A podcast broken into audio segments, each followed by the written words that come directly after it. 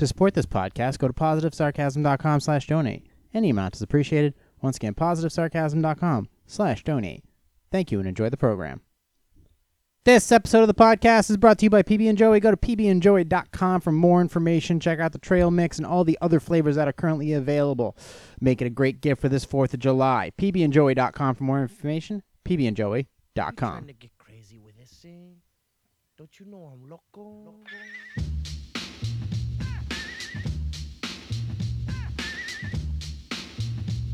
Jay here, positivesarcasm.com. What is up, 4th of July podcast? Going on what? It's like podcast 75 or something like that. Live from the Spare Parts Studio, streaming live on twitch.tv slash positive sarcasm 1. Don't forget the one. Jay here, positivesarcasm.com. Thank you all for who are stopping by, the new subscribers, and all that jibbity jab. Jibbity jabba jubba jubba jabba. Uh, I got two new videos. You can hit me up on all social media, of course. I got two, the deuce, two new videos on YouTube. Literally in literally two days uh, apart from one another. Both good news. Vi- well, one's kind of a not a bummer, but it's kind of you know it's got a little somber tone to it. Where's the on button? Where's the on button? Where's my li- my life of an on button? It's it has yet to start.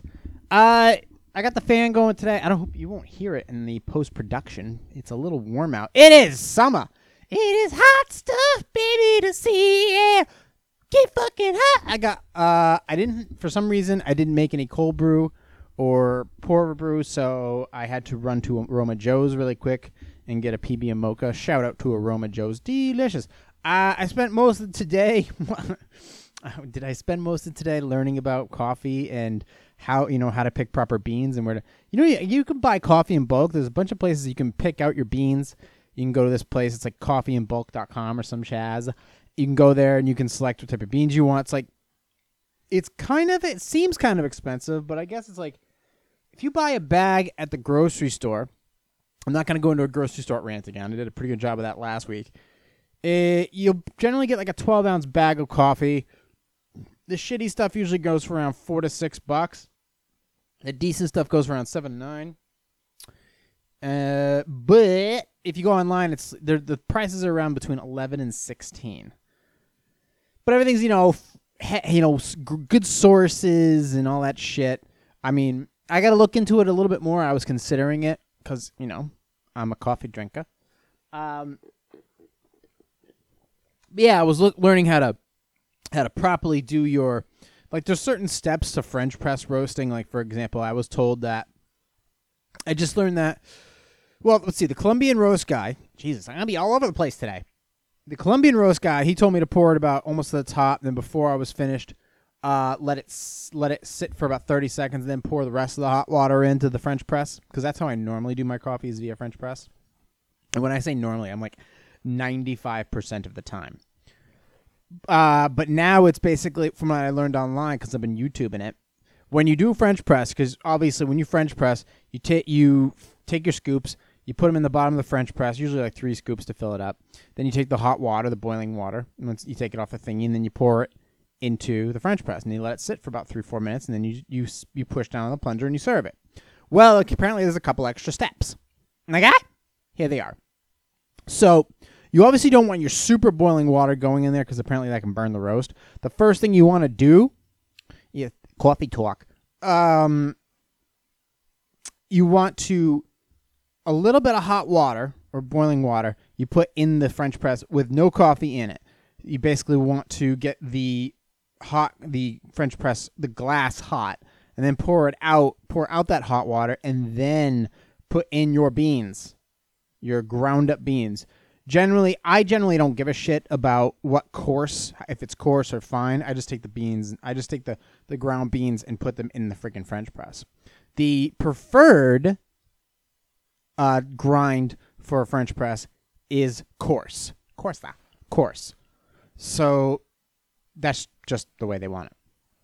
You can use fine you can use fine if you want.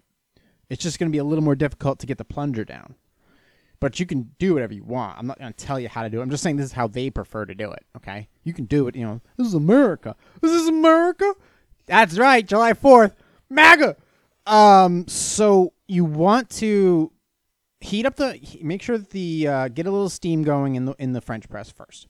Then pour out that water, put in your grind, uh, put in your beans, th- you know, preferably coarse grind, and then about three heaping spoonfuls works for me, and then fill it up about two inches of the of the hot water, then stop, stir it, stir the water with the beans, and then about 15 to 20 seconds later, pour in after you've stirred it, pour in the rest, pour in slowly the rest of the water, and then let it sit for about three minutes, three to four minutes preferably, and then put the plunger on. Actually, you want to put the plunger on top anyways. Just don't push down for about three to four minutes. Let it sit in its own filth, um, and by then you should be good to go. And that's pretty much that's French. Pre- that's French press. That's it.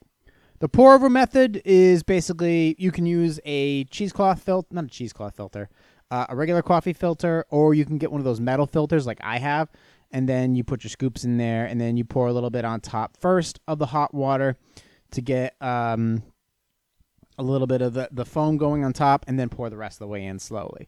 So I've been doing that one pretty good, but that one takes a little bit longer, takes a little more time. They're not. It's not a hard process you know, it's just these little extra steps to apparently get like a certain aroma going or whatever to get the best out of your beans. But for the most part, if I the way I was doing it, pretty much doing it right. If you have questions or comments about uh, how I'm you know, making my coffees and stuff, you can just email me at uh, positive sarcasm at outlook.com or just hit me up on my contact page on my website. But I do find it fascinating because people, there's so much coffee drinking in the world. It's like, why would you want to cheat yourself out of having the best experience with that? Would you want to have a gorgeously made cheeseburger or at least a good, a proper made cheeseburger? Or do you just want to go to McDonald's and stuff your face and get indigestion later? Ba-da-ba-ba-ba, diarrhea. I mean, you want to have something that's halfway decent, right? So why wouldn't you make a little bit of effort to just make, you know, change your your routine a little bit so that it fits in properly? Because making a cup of coffee in the morning is not difficult. Okay, a Keurig is not a Keurig is fucking disgusting unless you have like one of those espresso, those like two to three hundred dollar coffee makers. First of all, you still have to prep those fuckers in the morning too, and you got to clean the shit out of them. All right, and a lot of people don't have those in their house. If you do, first of all, good for you. But you have to pack down the coffee. You got to pack down the coffee in the thing with the little squirt with the little screwy top thing. So you press that down, you shove it in the thing, you twist to the right, and then you hit the button and it starts to do the thing. Still work. A French press is nothing more than boiling fucking water and pouring it over on to- pouring on top of coffee beans. You can do and you can have already pre-made uh, a pre-ground coffee if you want in there. It's up to you. I'm just stating if you have if you to take the extra 2 seconds grind your beans like the night before and you just maybe you'll get a more flavorful coffee out of it. I think you would. That's just my opinion. Um, so I go through those extra steps because it only takes me, you know, two to three times for me to get into the habit of, uh, you know, of doing my routines in the morning and in the afternoon, so that most of this stuff gets done, and I'm getting the best out of my. I'm getting the best out of my roast. I'm wiping my nose so damn much right now. I don't know why. I'm like, I'm like Slavoj Zizek, that Marxist from uh, the debates. There, he's like, you ever seen that guy, Slavoj Zizek? He's like the world's most educated Marxist. And whenever you see him on like TV, he's like, he has this huge, he has this massive lisp, and he's like Ukrainian, and he's always wiping his nose and you know sniffling like he's on a bad coke habit. He, coke habit, and he's like, the English Marxist, and he's just, it's fucking insane. He's a smart guy. But Jesus Christ, I don't know how you can fucking take him serious. Like, the English Marxist, if I can't. And he's walking. I was like, how do you shake this fucking guy's hand? He's probably got fucking communist boogers all over his goddamn fingers. I mean, I don't even want to give him a fist bump. But he seems like a decent guy. Seems like a smart dude. He's quippy. He's funny. But I think he's got a coke problem. But good for him. Um, he's like a Marxist Charlie Brown. Got this. You got that same color. He's got that same type of shirt pattern that he generally wears. But um, where was I going with that? I don't know. Well, communism isn't good, and your coffee shouldn't taste like it either. So, in my opinion, I think you should definitely take a few extra steps in the morning to make sure that you're getting the best roast because if you're making the best out of your if you're getting the best out of your coffee I think it would only make sense that your day is going to go better, right? If you have a shitty cup of coffee, you're going to have a shitty cup of day. Okay? So why not take the extra effort? And a little pinch of salt and cinnamon won't kill you either. Matter of fact, it will enhance the flavor of your coffee. And um yeah. No, I mean, I'm I obviously drink my coffee black in the morning. In the afternoon doesn't really matter. But I do have to cut back on the heavy cream though. I've been kicking on it pretty hard. Uh, but that's those are a couple ways of doing it. Now, I would love to get one of those. My biggest, my what do you call it? There's two uh, mountaintops of coffee making that I eventually want to get to in my in my studio at the spar at the Spare Parts Studios, and that is Cubano and Turkish. Cubano coffee is Cubano coffee is an espresso maker. Espresso maker. It's like a little teapot looking thing. My mother used to have one. My fucking mother. And you basically you have to do the same thing with the tightening of the thing, and you put it on top, and you, bo- you boil it and stuff, and then you pour out the first little bit. And that first little bit is kind of like it's kind of syrupy. What you want to do is you pour that part in, and then you stir that little first part. Okay, that little first part, and then you keep stirring it, and stirring it, and stirring it until it turns golden, until it turns gold, literally gold. I don't, I don't know. I got, I got to watch the YouTube thing again. But you stir it till it gets, it turns, gets gold, and then you pour the rest of the coffee in, and that golden part goes to the top, and you get this incredibly dense, strong, flavorful uh, coffee taste. Generally, when you have and to offset it, you almost have to have sugar. Me, I don't care. I don't. I don't need sugar with my coffee, and I I've had Cubano coffee. It's incredible. I don't need sugar with it. I can have that fine too, and it's not a lot of coffee. It's generally like a a four ounce cup at the most. So that's Cubano. It's basically an espresso pack, you know, finely ground, and then you pour out a little bit and you stir it till literally that little syrupy part turns gold, and then you pour in the rest. It's super fucking strong. But that's one way. The other way is the Turkish way, where the co- the coffee cup is extremely hot. It's constantly boiling, and then they pour more coffee into the cup while it's boiling. They're like pushing it through sand, and I don't. It's I don't know what they're doing, and I'm curious to see if there's a way that I can conveniently uh, simulate that over here as far as Turkish coffee making. I don't want to get like an extravagant coffee maker or anything like that. Uh, it's just I, I want to keep it simple, like easy to do. But I know everything's not easy. But I just want to figure out how I can make it so that I can fit it into a routine. Like I understand there are times when I when a pour over, I would prefer to do a pour over, but- even though it takes like another minute or two, but I can do it no problem. Like a 6 a.m. on a Friday on a Saturday morning, ball game, pour over deluxe. Weekday mornings is more like a French press type of thing for me, but I want to see how I can incorporate the Cubano method and the Turkish method. The Cubano method will be first because I know I can get the materials for that to make it work. I take this coffee shit. I mean, it's just like everything else. I take it fucking seriously. I really do take it seriously. It's an effort, and there's something to be proud of when you make that perfect cup of coffee. It's like those people that pour the designs or they pour the little flowers or pine needles, whatever, in the coffee, and they make those lattes. There's some there's effort in that. You know, there, there's art in that, and there's you can really taste the difference. So if you were to make your own cup a perfect cup of Cubano, you would you would appreciate it also. Okay? So I think that's something that I would want to consider and try out. Another thing I can add to my repertoire. I can make a you know make a sick batch of uh, Cubano coffee. But right now I'm just sipping on some Roma, Aroma Joes. Oh, speaking of coffee, I got a couple articles here. I want to jump into. Oh, it's not really. A, is it an article? Yeah, it is. Yeah, yeah, it is.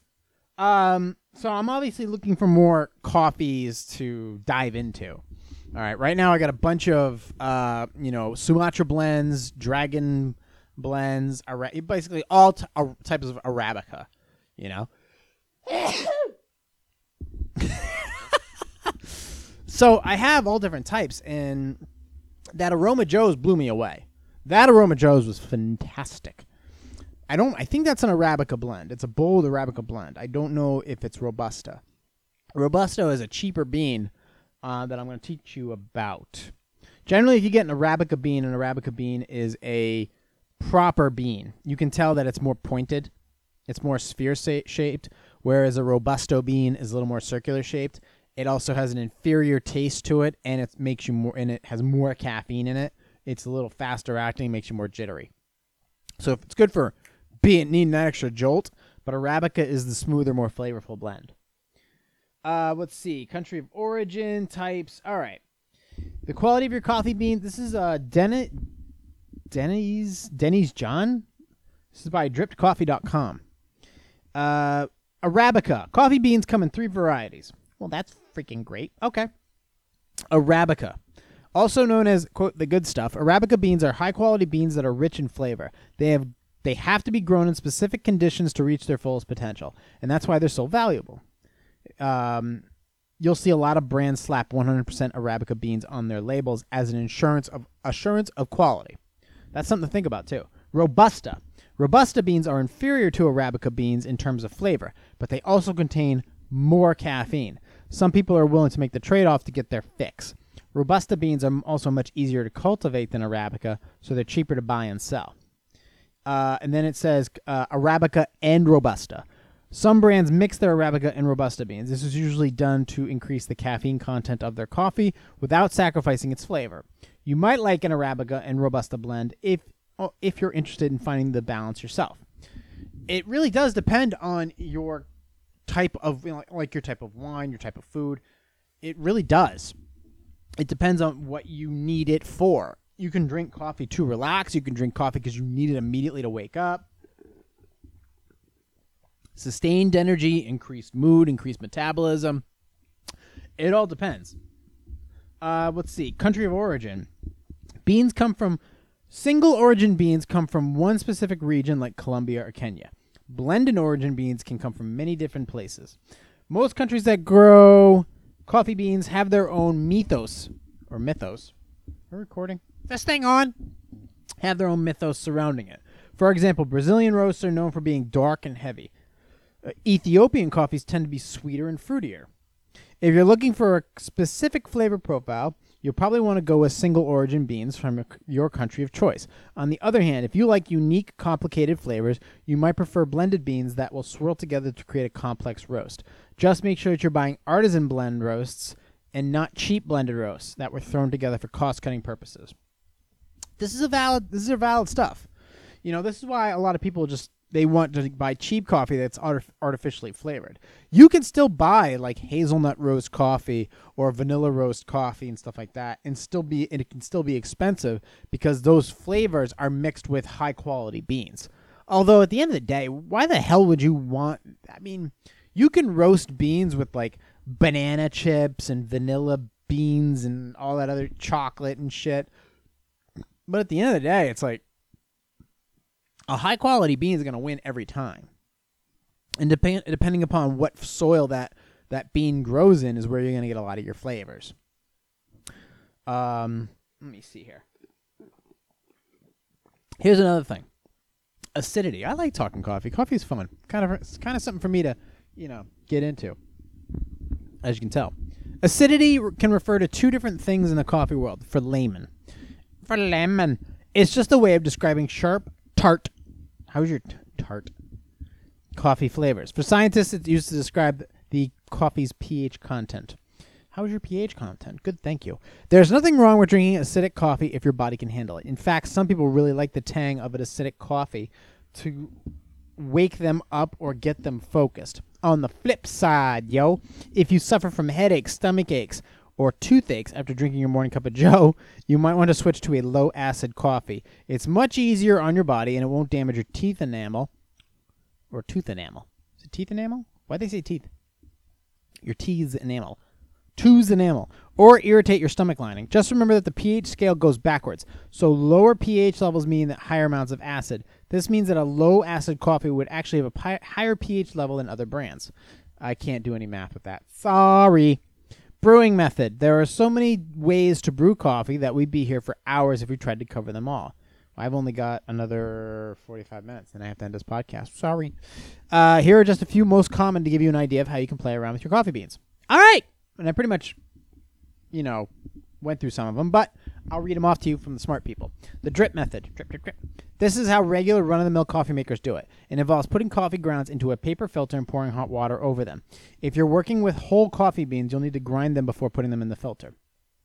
Yep, that one works for me. The drip method is pretty good. French press. Ooh la la. French press coffee involves pressing your coffee grounds to the bottom of the container instead of filtering them the traditional way. While you can use any type of bean to make your grounds, there are certain roast and coarseness levels that work best with a French press. So you'll want to do some research before you start experimenting. Cold brewing. Cold brewing would actually be kind of fun to get into. I'd like to have like a thing for that. It doesn't it's actually kind of a they make it seem more complicated than it really is. Um, there is a simple way to actually do it. It's just a lot like making iced coffee. Just how you set it in the fridge is it's is a little the the setup before you put it in the fridge is a little different, um, and takes longer. Cold brewing. This involves steeping your beans or grounds in cold water from for 12 to 24 hours before roasting. Before roasting. What? All right, hold on. Let me read the whole thing. They become much less bitter after the water has drawn out their acids and oils. Many low acid coffees are made this way. The- okay, so I'm going to read this again. This method involves steeping your beans or grounds in cold water for 12 to 24 hours before roasting. Roasting? You wouldn't roast it. You would just Okay. The way I saw it in YouTube is they basically took the all the the uh, the ground beans. They were grounded up coarsely, very coarsely, and they put them in like a cheesecloth or something or a filter or whatever. And then they basically once they filled it up with beans, this cheesecloth or whatever, they tied it up, dunked it in a freaking thing of super filtered and cold water, and left it in the fridge for like between 24 and 60 something hours. And they just left it in there. And then as soon as you were done, they took the thing out. They they pressed out the, the, the rest of the coffee juice. They threw that away, and then boom, they just poured it out, and you were done. That's it. That's all you had to do. I don't know what this thing's talking about. There are many other coffee brewing methods, including specialty methods for things like espresso, excuse, not espresso, espresso, ESP, and Turkish coffee. If you want to use your beans to do something different than the usual drip, you'll need to look into various types of brewing. So there's that. Hold on. Speaking of brewing, I need to take a sip here. I like this article though. Is it? Oh, we're good. Sorry, drop my coffee. Mm. Uh, let's see. Is it worth buying organic coffee beans? The answer is yes, especially if you're concerned about quality. Uh, organic coffee is free of all chemical pesticides and fertilizer. Better for the environment. Shade grown coffee plants intend to have a lot of trees to help them grow. Birds like having more habits. The farmers reap the benefit. Okay, so that's yeah, that's environment shit. Organic brands are certified by organizations like the USDA. They all might also buy fair trade farms to be associated with wildlife and rainforest groups. If you have concerns about the organic nature of your coffee, don't be afraid to contact the manufacturers and ask. Da-da-da-da-da. Taste. All right. Do you prefer something sweet or bitter? Bitter. Are you looking for coffee with fruity, smoky, or biscuity notes? Smoky. I don't think I've ever had a smoky flavored coffee. Not something I'm generally used to. Uh, let's see. Do you like a tangy kick of an acidic coffee, or does your heartburn demand that you shop for something milder? I'm okay with a bold, dark roast. I can always add flavor to it. I don't mind the medium roasts with like a little bit of floral to them, you know, chocolatey or whatever. At this point, I really can't taste it, but I can definitely tell the difference between a good coffee and a shit coffee. That difference I do know. Now, as far as the difference between like a regular roast coffee or what I make and or in like an actual Cubano coffee that's made in like Fort Myers, Florida or Miami or whatever, there is a big difference in flavor. Significantly different flavored coffee. Okay. Cubano coffee is just it's when on a scale of my coffee to extreme, it's it's five notches above as far as the total amount of coffee flavor that you're getting from a Cubano. I mean, it is extra. It is definitely it's five notches above. It's you know coffee that's com- that's like extract, coffee extract. You know, like pepper extract. It's just an extract, and it's just and they literally just take that extract and they pour that into a glass and you drink that, and it's freaking intense. So you have to you have to grow into it. You can't just drink that as your first coffee. You won't like it. That's the end of that iced coffee. It was fun while it lasted. Anywho. Uh okay. Now, as far as my blends that I prefer, um, as an easy go to, I prefer Aroma Joe's. Okay, good mid shelf level coffee, iced or regular. The actually the the regular is okay. It's more of like a low to mid shelf type of coffee as far as their hot coffee is concerned. Their iced coffees are on on point. Starbucks not so much anymore. I still appreciate their beans. I think their beans are great. I think they have a really good uh, mid level um, Sumatra blend. If you're looking to if you're looking to roast at home, I think if you actually go to buy it, you're going to be disappointed. You're going to be paying too much for something that's quite, quite enough. It's basically a mid level. It's a mid level whiskey at the very most. It's nothing more than a Seagram Seven. They just charge the shit out of it because their administrative process is so fucking ridiculous. And they have way too many people on staff, and just it's the the customers suck. So there's too much of just everything that's causing Starbucks prices to go up. So it ain't worth it. You're better off going to an independent shop where you're probably going to spend the same and getting a better quality of coffee overall. So, but buying the beans yourself. Gevalia. Gevalia is another brand. It's a brand I started on that makes an excellent quality ground coffee, an excellent quality whole bean coffee, many different types of flavors, many different types of acidity, boldness, uh, uh, uh, ways to blend it. Gevalia is, is, is definitely one way to go. Uh, and then there are other blends out there, other companies. There's many other uh, fair trade organizations that are coming about to uh, make that pave a way or making it easier to pave a way for smaller companies to come about and make really good coffee. Obviously, Cafe Bustelo. Cafe Bustelo is a is a cheap diner coffee that you can uh, you can make the most of while you're at home. It makes a great iced coffee. It makes a great morning roast. I absolutely recommend that. It co- and it's inexpensive. You can get it. Worst case scenario for about four dollars a ba- uh, four dollars a, it comes in like a brick, basically. It's a yellow uh, brick and it's vacuum sealed. So that's about four bucks. If you're really good, you can get it for around two fifty three. Um, let's see. The ones they're recommending here is a, it's just a small one's an independent group called Lifeboost. It's a Nicaraguan uh, origin. It's a medium roast. Then they have Kona coffee beans, which is a actual trusted brand. It's a Hawaiian origin and roast medium to dark. And they got a bunch of different flavors that I'm curious about. So that's called Kona coffee for anybody in the know. The only Kona coffee I actually had from one time I actually did not enjoy all that much. Uh, Kona, it was it didn't um, it had no finish. Like it had a good, it had, it, it smelled great. It had a decent flavor, but it was very weak on the delivery. So I kind of was like, eh. The African blends definitely have a great flavor, like the Ethiopian blends, the Kenyan roast. Those are fantastic. Jamaican Blue Mountain Coffee is number three. Jamaica Blue Mountain Jamaica Blue Mountain Coffee is is one of the most sought after coffees sought after coffees in the world, due to a variety of reasons. But um, this one, Jamaica Blue Mountain, is called the Rolls Royce, billed as the Rolls Royce of coffees. Let me read about this a little bit too. Uh, most exclusive Java you can buy. It's grown in limited quantities because of the restrictions of the local government. So it's not something that you can just pick up at the grocery store. It isn't cheap either. That's true. Blue Mountain coffee is fucking insanely expensive. You can get like a peaberry for like 12 to 15. You can get a Jamaican Blue Mountain for like like 25 to 30 dollars a bag. And it's usually not a 12 ounce. It's usually like 8 ounces. Uh, if you want authentic Jamaica Blue Mountain, you have to be willing to fork over some cash. Once you've gotten past the regional and financial barriers, however, you'll be glad that you picked Jamaica Blue Mountain for your coffee beans. They'll produce a decadent cup of Joe. For starters, they're medium roast for a smooth and even blend. They have a fruit notes, fruity notes, and make you think about berries and wines. They also create a rich, full body brew with just enough acidity to keep you on your toes without being overwhelmingly sharp. I love how they just put these words together. Floral notes. Uh, Jamaica Blue Mountain is the kind of coffee that you can smell from miles away. It has a thick, heady aroma that will fill every inch of your kitchen, and the mouth, your mouth will start watering before you. All right, now they're just kind of, you know, they're just they're just pouring it on.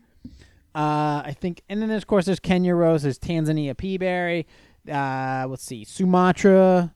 Yeah, Sumatra is very well known nowadays. These are all Arabica uh, shaped. Okay, uh, the, and they are very very good coffees. Uh, so yeah, absolutely. I would I would just recommend it. You know, it really because depending upon when you start your day, how you start your day, how difficult your morning is. That first, if you are a coffee drinker, or if you're a tea drinker, I, I just truly recommend that you take full advantage of that morning as far as what you put in your system. It can make all the difference in the world. I just I see these people, you know, lining up at Dunkin' Donuts, not always getting what they ordered, getting a shitty blend of coffee. It tastes disgusting, filling it with all kinds of additional supplements that are not good for you whatsoever. All right, and it's just awful. Okay, it's just awful. And the same goes for Starbucks too. Fuck that noise. I'm glad they quit that out. All right, so that's enough coffee talk. Uh, let's see. Let's get to the not to the articles, but so the update on Pelican 2. Pelican 2, of course, as you know, is my drone. It's a DJI Phantom 3 4K. It went down. It didn't go down. It had an incident last, as if you weren't listening to the podcast, but I'm just recapping. It had an incident where I fell backwards on a, descending off of a mountain. I was going hiking and I fell down. My drone was on my back. I fell backwards, and the way that I landed, it went through the bag and smashed my the 4K camera. There's a big $300 gimbal setup on this camera and I completely ruptured it and broke certain things and certain pieces and just it's a giant mess. I have somebody working on the or looking into possibly fixing that piece right now, but I went and got a whole new setup in the meantime. And then I had somebody work on spend hours working on the wiring issue that was causing my video feed not to show up on my application for when I was flying the drone so I could see what I was doing. So we once we fixed the video feed, we put the drone back together, put the gimbal on with the camera, and took it for an initial test flight minutes after it was done. That went successful. Then I actually went and took it for a I took it for a quick flight with another camera attached to it. So I had a GoPro attached to the right hand side of the drone, so you could see it as it was flying with sound, and the actual camera that's designed to be built into the drone that you can see the feed of while you're flying. So that test went took place uh, somewhere in rural New Hampshire, and it went very well. I am going to do another test. I'm going to make sure that I tighten up a couple bolts here and there.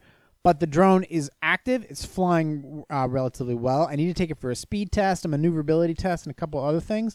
But the initial flight was success. I downloaded that information, recorded it, and I made the vlog drone down. You can check that out on YouTube right now. It's only about four minutes and 10 seconds long. It's really simple. It covers the hike, the incident, and the putting back together, some of it, and the end result flight. That was pretty simple. That was dropped on Sunday morning. Then, um, that's was this Sunday morning? Might have been. Anyways, Saturday, Saturday. Um, I went, of course, and did a Hero Pups run. They were doing a fundraiser for you know they did one last year's week seventy four. But if you check out week seventy four, the new hires, it was a, a lighthearted vlog that I did. They were going on a motorcycle ride. It was kind of raining. Um, a friend of theirs had passed away, so they were you know they're writing for Mary Lynn, I believe. And then they, I just went and did the vlog like I normally do for charity for the whatever, and it came out okay. Um, I was looking to really do better this time, but uh, like I said, like I spoke about uh, the week before the uh, this last podcast last week, there was an incident where a large commercial truck mowed down. I don't know if it was by accident or by negligence. Definitely by negligence, actually, in my opinion. Uh, mowed down seven bikers from the same group, killing seven bikers all at once, just like that. One of them was a close friend of this legion's of this post. So one week after this incident happened, they were out there riding. So I was recording through all this. There was there was tears. There was a lot of heavy a heavy speak. Um, but they pulled through and they they they dusted off and they got they did this event and there was uh you know two to three times as many bikers. Uh, and they got after it. We we drove all the way to Berwick, Maine, which is about an hour away. We did the whole thing. I had it. I took Sunday to kind of chill and transfer all the files. About seventy nine gigs worth of data. It's a pretty large folder file. The reason it was so freaking big is because I literally just took the GoPros and hit record, and then they and just let them drive all the way to, uh, drive all the way to Berwick, Maine, and back. So all that data was reco- all those videos were recorded. So I took all that information, record, you know, edited through it. I actually had it done by Monday night at eight thirty. Had it posted and done actually way before that by eight o'clock. That thing was done, uploaded, captioned, and done, and just posted public and the reaction I got from that was really, really good. That one was also pretty short. That one was a little over four and a half minutes long. Um, and Berwick TV was there. Berwick TV reached out to me. They wanted to get the footage. They wanted to see if I had any pictures. They said they were going to start working on the project next week. I'm like, motherfucker, I already have it done and posted. I'm like, here's the link. Uh, I did get permission from Laura from Hero Pups, of course, to send her that link, but But the the notes I got from Laura on how to approach the project, I kind of had an idea of what I wanted to do and how I want to do it. She just wanted to, she's definitely said it because she wanted just wanted to say it how it should be, you know, how I need to approach the topic. She's like, just wanted to say it. I'm like, I hear you. You could say that. And yeah, it rung. It already rung with me. She was just reminding me. That, and I I made the event about you know perseverance and riding through the storm and um it, it came out really well. And I think that, you know, more people should share it. So if you go to go to youtube.com and search positive sarcasm, it's called the PS vlog is called We Ride On. It's about four minutes and 49 seconds long. And uh, it talks about the bike ride, the donations, the uh, plaque. Plaque. We we awarded a plaque to the Berwick uh, Fire Department, named a dog after him and of course the memory of uh, the person who passed away tragically. So that was on there. That really went really well. She said I did an, amazing job. I'm like, good. I hope that uh, the the guys like it and they share it. They have. I mean, uh, about 150 people have already have seen it already, which is cool. Hope more people share it. I would love to see WMUR or other community TV organizations pick it up. Um, and if they do, great. If not, it's their fucking loss. They can just go ahead and cover the uh, elections for all I care. But it came out, you know, significantly well. You guys want to check that out on your time, and more than welcome to. The idea was so it it can be interesting as far as I had to set up the figure out where I was going to put the GoPros. One was going to go on a motorcycle, obviously, obviously, and then they have something called a chase truck. A chase truck follows the bikers as they're you know trolling, rolling down the streets and the chase truck, in case somebody breaks down, they pull over, pick up the bike, send them on their way. Thankfully, I didn't have to use the chase truck. The chase truck just continued along its path. I took the chase truck and I put a on the GoPro. I took the GoPro and I sticky padded it to the passenger side rearview mirror. Now, what I should have done was put it on the left side, on the driver's side, but that's a lesson learned. Um, I put on the right hand side, so that fine. It, it never went anywhere. The one on the bike, uh, no issues. I wish I could have tilted it so that it was shooting uh, from front to rear, so you could see all the bikers from the back. But it only the way my accessory kit only worked is I was only able to angle it up and down, and the bar that I fitted it to was perpendicular to the actual bike wheel. So I was only aiming, you know, I was aiming parallel to the bike. So if somebody passed them, I could see it. Uh, so I can only aim it up or down. So what I'll have to do is I'll get an ang- a different angler so that I can make that thing uh, shoot backwards or forwards. Just one of those things. It's just it's one of those little accessory pieces. It's like shit, I don't have this. Well, I'll make sure that I'll put something together so that it does work out.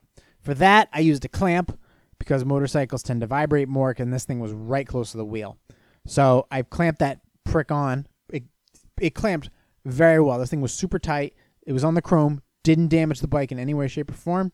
I had the biker uh, Lee inspect it to make sure that it was tight on time. I used a waterproof housing uh, for that because I didn't know if it was going to rain or not. Uh, I turns out I didn't need any waterproof housing. All my all my gear came out perfectly. My Nikon D3100 I barely used. I took a couple pictures with it in one video, which was completely fucking useless. Besides that, I, it just stayed strapped to my hip in case um, the Sony Alpha went down. The Sony Alpha was great. Uh, most of the images came out really clean. The resolution came out great. The GoPro, the GoPros came out excellent. So those are my four primary cameras. Those are my four cameras, my go-tos for the day. If it started to downpour, uh, I, I still had the waterproof housing on one of the GoPros, and I had the Fujifilm FinePix XP125 in my holster, in my my my my cam my uh, charging holster. So I could whip that at a moment's notice. That charges at 10. That fires at 1080 at 60 frames per second. So no lost resolution. It just doesn't do very well in the dark because point shoot cameras have smaller sensors than DSLRs or mirrorless cam- cam- cameras, so not as much light gets in. Therefore, they can't see as much light at night. Therefore, it's darker. They can shoot pictures better at night, but video wise, that's not happening. Forget it. So that's why it's important to have a mirrorless camera or DSLR when you're shooting in fluctuating light. Uh, daytime is great, no worries there. But if you're indoors, or if you are in a cloudy area, or if you are in the dark, or in you know, then forget it. A point and shoot's not going to really do you any good. So that's something to keep in mind. The newer ones probably. I don't know how the Panasonic, um, what is it? The FZ 300 would work. It's a 12 megapixel point and shoot with a bunch of. Uh, it shoots almost like a DSLR, but it has a. It does have a smaller sensor than a DSLR. Um, so I don't. I wouldn't want to risk it. I'm not going to spend 300 bucks or you know 325 bucks on a fucking point another another point and shoot if I can't shoot at night. So what's the friggin' point? Then again, it is uh it is weatherproof. It's compact. You can put an external mic on it. I think it would be a great camera to have. How and it has a built-in zoom capability. However, you can spend the extra hundred bucks, go and get yourself a Canon uh, a, a, a Canon SL2 Rebel. The only difference, and at that point, the only difference really would be the Canon Rebel SL2 shoots in 1080, whereas the Panasonic shoots in can shoot in 4K, but 4K is a bitch to edit in, and you don't get as many frame rates. Believe me, that slow motion comes in handy. I use it quite often.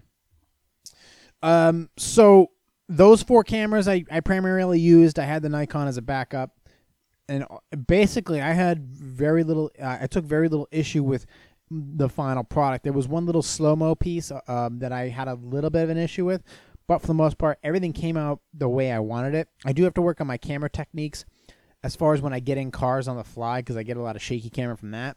When I get in a car and the camera's recording and I'm kind of wobbling all over the place, I need to have I need to work on my camera awareness so when I'm doing things one handed, my uh, my camera is staying steady.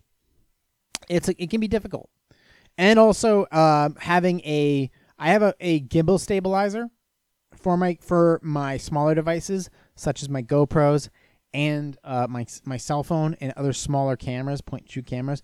I don't have a, a gimbal stabilizer for larger cameras or mirrorless cameras, and they're about two hundred and twenty five dollars right now.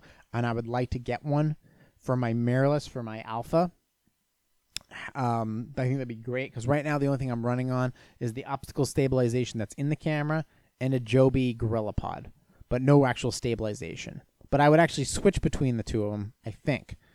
Uh, but I think those are a couple things to keep in mind that I am looking for is a as a new primary shooter and a gimbal stabilizer. That would be swell.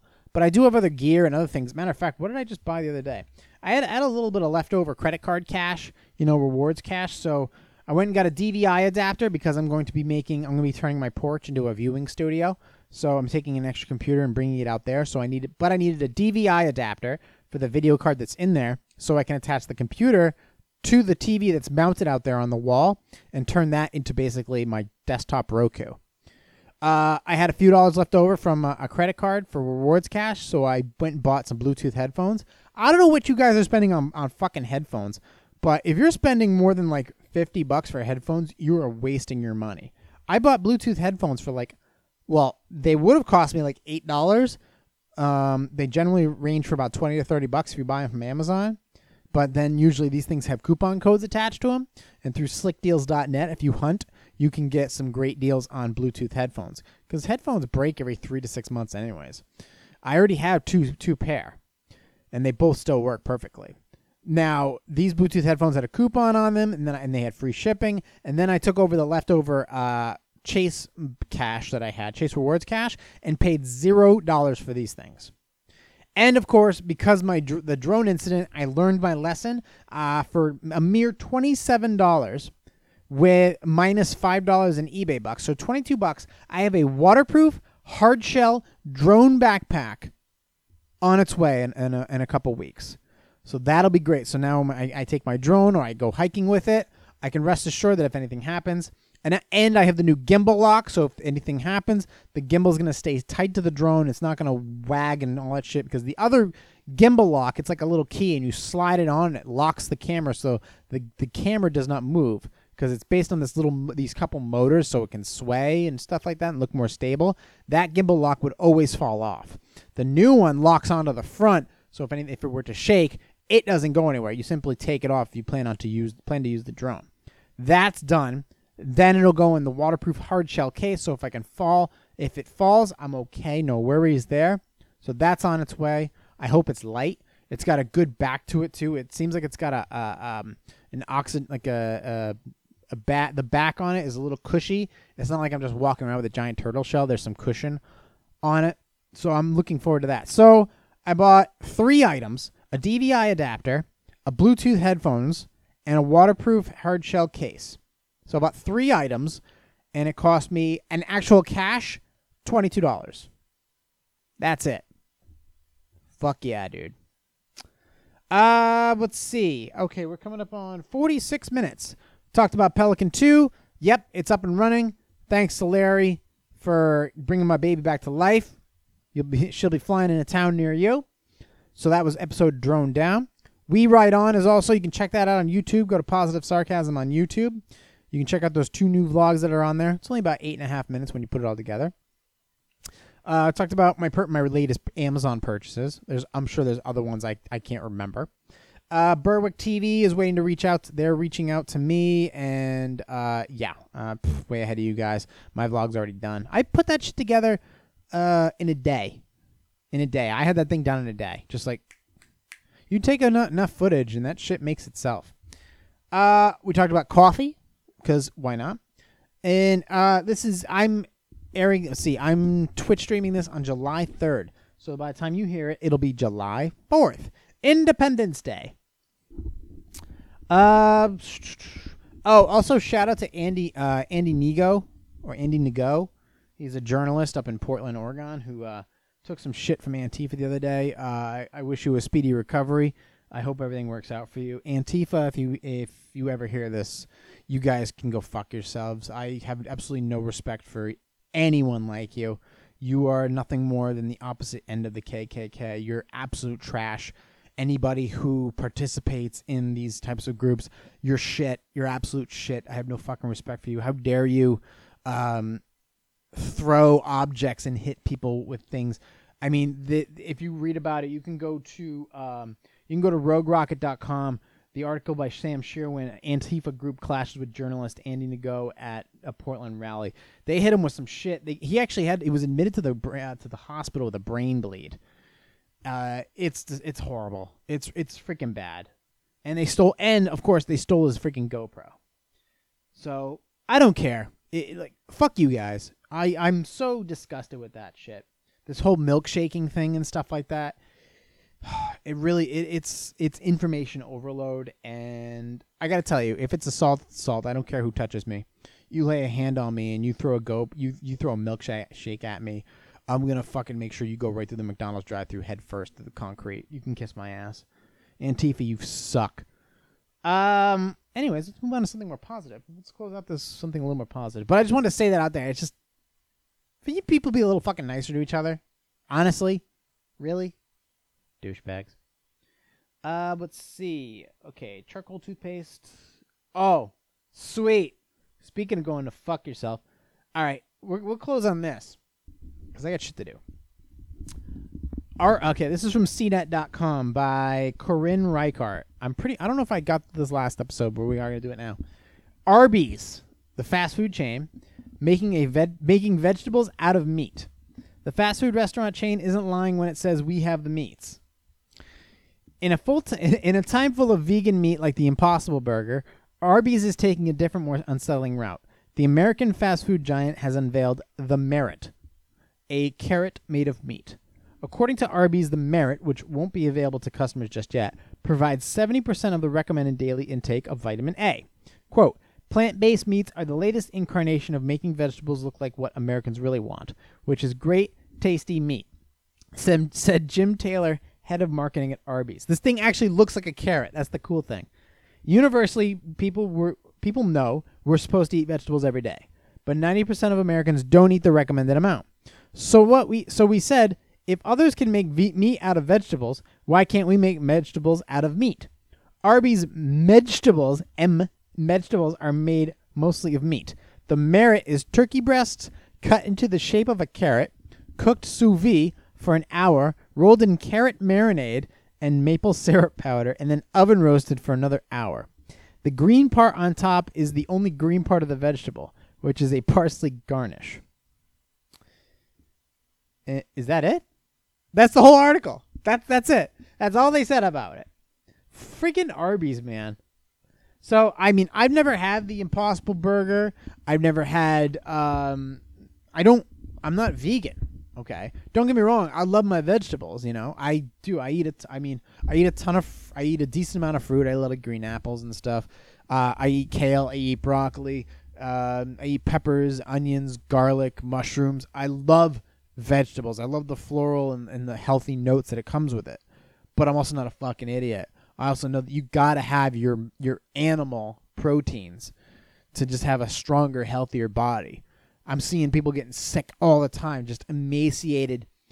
I mean, I, I, I'm seeing a lot of men nowadays. Nowadays, they're like just shells themselves. They're like fucking walking labias.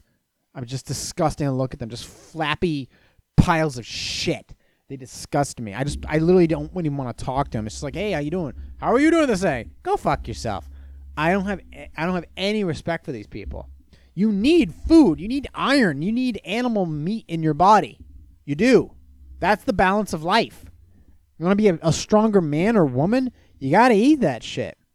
Eggs is a start, but let's be honest here.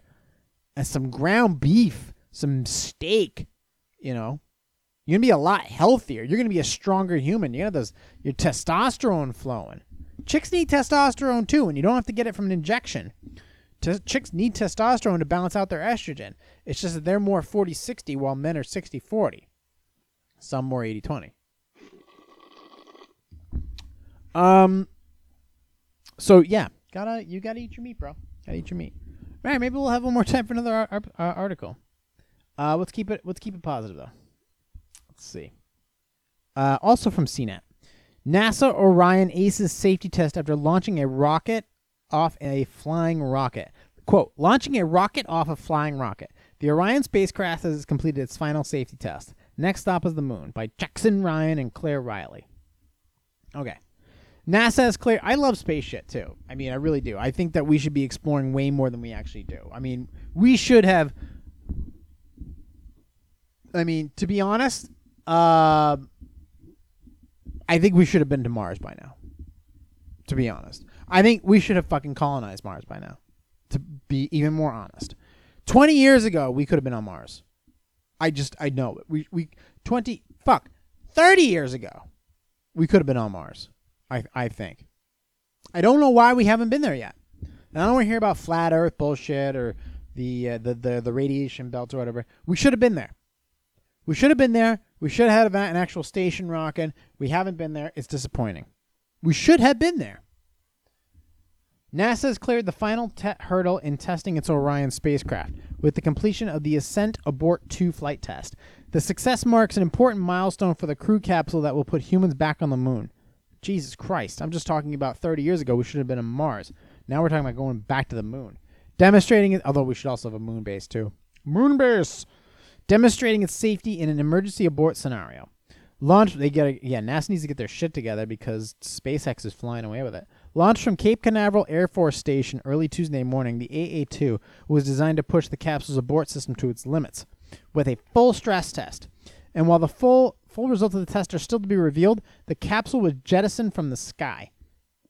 The capsule was jettisoned from the launch vehicle approximately 55 seconds post launch, launch, leaving a brilliant trail, brilliant, in the in the sky. Seconds later, the capsule landed in the ocean with an impressive splash that could be heard more than three miles away. It was a humid morning in Ori- in Florida, but Orion perched on top of a solid fuel rocket, encased with a fairings assembly. You know, I, I, I, I can think of about seven crew members that could have used something like this. The capsule used for the test operated like a dummy spacecraft, weighted to resemble the real thing, but in effect was just an Orion-shaped box. It was positioned at the at the bottom of the upside-down golf-shaped T launch abort system. As it launched, we didn't quite see the dazzling flurry of fire and flame we become too accustomed to from SpaceX launches, but of course, it wasn't meant to be that way. This was a small test lasting only three minutes, aimed at ticking off a fundamental crew safeguard of the moon-bound craft. A launch abort system is a key feature of the, of the aircraft, said Orion program manager Mark Kirasich prior to the test. It will protect crew members who fly on board Orion during the most challenging part of the mission, which is the ascent phase. So basically, what they're trying to do is while they're doing all these measures and getting ready to fly to the moon again and possibly to Mars, is they need an escape capsule that shoots off and, and parachutes safely in case something really bad, like Space Shuttle Challenger, happens again. If you don't know a Space Shuttle Challenger, 1986, the year the Chernobyl fucking incident, Space Shuttle Challenger was designed to go off, um, and it was delayed because of weather, but it was also cold. So, what, and generally, what happens is um, certain things shrink. So, if you have rubber O rings or whatever uh, that are too small, or they, what happens is there was a lot of it was a it was cold weather, so they delayed it. So certain components shrunk. They expand with heat, but if they contract, if they contract, you know, water, uh, uh, uh, fuel, air, whatever can get through. You don't want to, and when you have millions of pounds of boost underneath you, you don't want anything else to get through. You want everything to be. So what they did was they, as soon as they increased thrust, while they were already like 90 seconds in the air, a small leak happened, and then the next thing you know, you see you see a small trail start to trickle out of the of the boost pattern, and within a second later, the whole thing just goes up, the whole ship. What basically uh, on the space sh- on the space shuttles, Challenger, Columbia, Discovery, there was the actual spacecraft, and then there was three boosters. There was a giant fuel rocket, and there was like two on the side. The whole fucking fuel rocket exploded. The whole thing, that whole fuel tank just blew up. And the other one shot to the right. One shot to the right, one shot to the left. They just went haywire. When the middle cell exploded, the two fuel rockets went haywire. But because the the center rocket exploded, it took the Space Shuttle Challenger with it. Now, there were some suggestions that the actual capsule that the space shuttle that the the crew was in actually ejected from the actual space shuttle Challenger. But because there's no safety harnesses, there's no automatic uh, abort mission uh, ejector thingy. There's no there's no parachutes or whatever. There's none of that. So when it goes off, say they did get ejected from the vehicle, they're just gonna go, and if they land, they're gonna land at whatever speed they descend to the ground at, hundreds of miles an hour, instant death, instant. You're not surviving. Also, the impact, the explosion force would cause an instant unconsciousness or death or trauma or whatever. And that's seven astronauts, too. Well, six and one teacher. So that's what happened with that scenario. Now they're doing, okay, if we're going to go to the moon again or we're going to go out again, we need something a little safer because we're going to be doing more of these missions. We don't want any bad publicity. And bad publicity is if we're going to send up a shuttle and the shit explodes and we lose seven people. The health, you know, the insurance policy on that's quite expensive. So they're just trying to figure out ways to safely to, to, to make sure that the crew is safe no matter what. They don't want anything to happen to the crew. So they're designing this little thing right here, this abort this aborting test to make sure the crew, is, is safe. Um, and that's fine. I, I approve of it. I think that uh, overall right now you have SpaceX and you have an, a couple other groups um, that are trying to get to the moon, trying to get to Mars. It's become more commercialized, so now NASA's getting new funding pumped in from the federal government. I think, I think Donnie just approved uh, like a couple billion dollars for the space program, so now they're going to be kicking up notch. So that's great. Um, we also need to get into space for you know, you know, military reasons and civilian reasons because we got to protect this country from who the fuck knows what other satellites or who else is putting up satellites and stuff. So there's a lot of things to do up there, and we're pioneers. We need to explore. We need to get out there. You know, we gotta make. We gotta go see what's out there. We gotta further mankind out into the universe. We're all just stuck here in this goddamn bubble. Get out there, see the stars. If somebody, I think if somebody said to me right now, all exp- all bills expenses paid, you can go to them, and in six months we're gonna train you and we're gonna send you to Mars. You up for the task?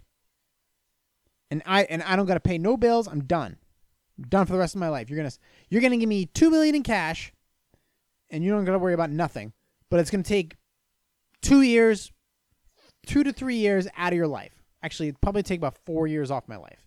So by the time I got back to the United States, I would be 40 years old. They say you can go right now, six months. So I'd be 36, getting on a fucking space bike and, bl- and blasting ass to the moon. I would say yes. I'd be like, let's do it. Four years. Come back, I'm a fucking superhero. I'm a rock star. I think. Hopefully. Um, wonder if I could have a Twitter account when I'm in space. tweeting, tweeting halfway to the moon. LOL, retweet. Um, I would do it. I'd go. I'd be scared as shit, but I'd go. And I can still communicate, hopefully, with with with the peoples and the fams and the friends and whatever, and let everybody know how I'm doing. I could make vlogs when I'm in space. I could I could still edit video when I'm when I'm up there. I can get my treadmill on and do my push-ups and shit. Do some light, you know, do some space curls and do some space squats and do some space bench press. I can still get some exercise and shit when I'm up there. Probably be eating pretty good. I'm very healthy. I think I'd do the job. I think I could do it. Yeah. Hey, if anybody knows ne- next Mars mission, six months, we're going to Mars. Somebody tell Elon, Elon Musk if we're going to Mars in six months. Let me know. I'm game. I'll go. I'll be your. I'll be your. Uh, I'll, I'll be your Matt Damon. We are coming up on uh, one hour and two minutes. I want to wish everybody a happy Fourth of July. Thank you for sticking with me through an hour and two minutes on our, my 75th podcast from the Spare Parts Studios.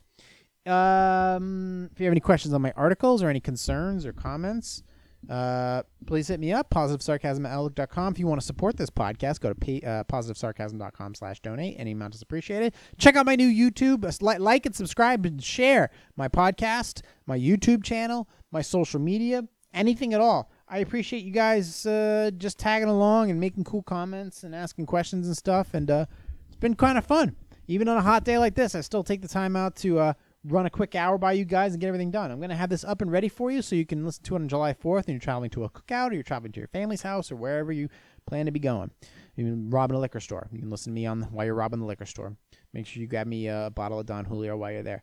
Anyways, uh, hit me up on all social media, contact, share, donate, support, any way you can. I really, really appreciate it. Um, so, anyways, you guys have a great Fourth of July holiday. I will talk to you guys next uh, next week, probably. If you have any questions, comments, suggest, if you want to be a guest of this podcast, just email me or slide into those DMs, and I have a mic- I have another microphone set up. You just sit down and we can talk about whatever you want. But uh, I am out of here for the meantime. Thank you guys for listening, watching, and supporting. I will talk to you all next week. This has been a positive sarcasm presentation.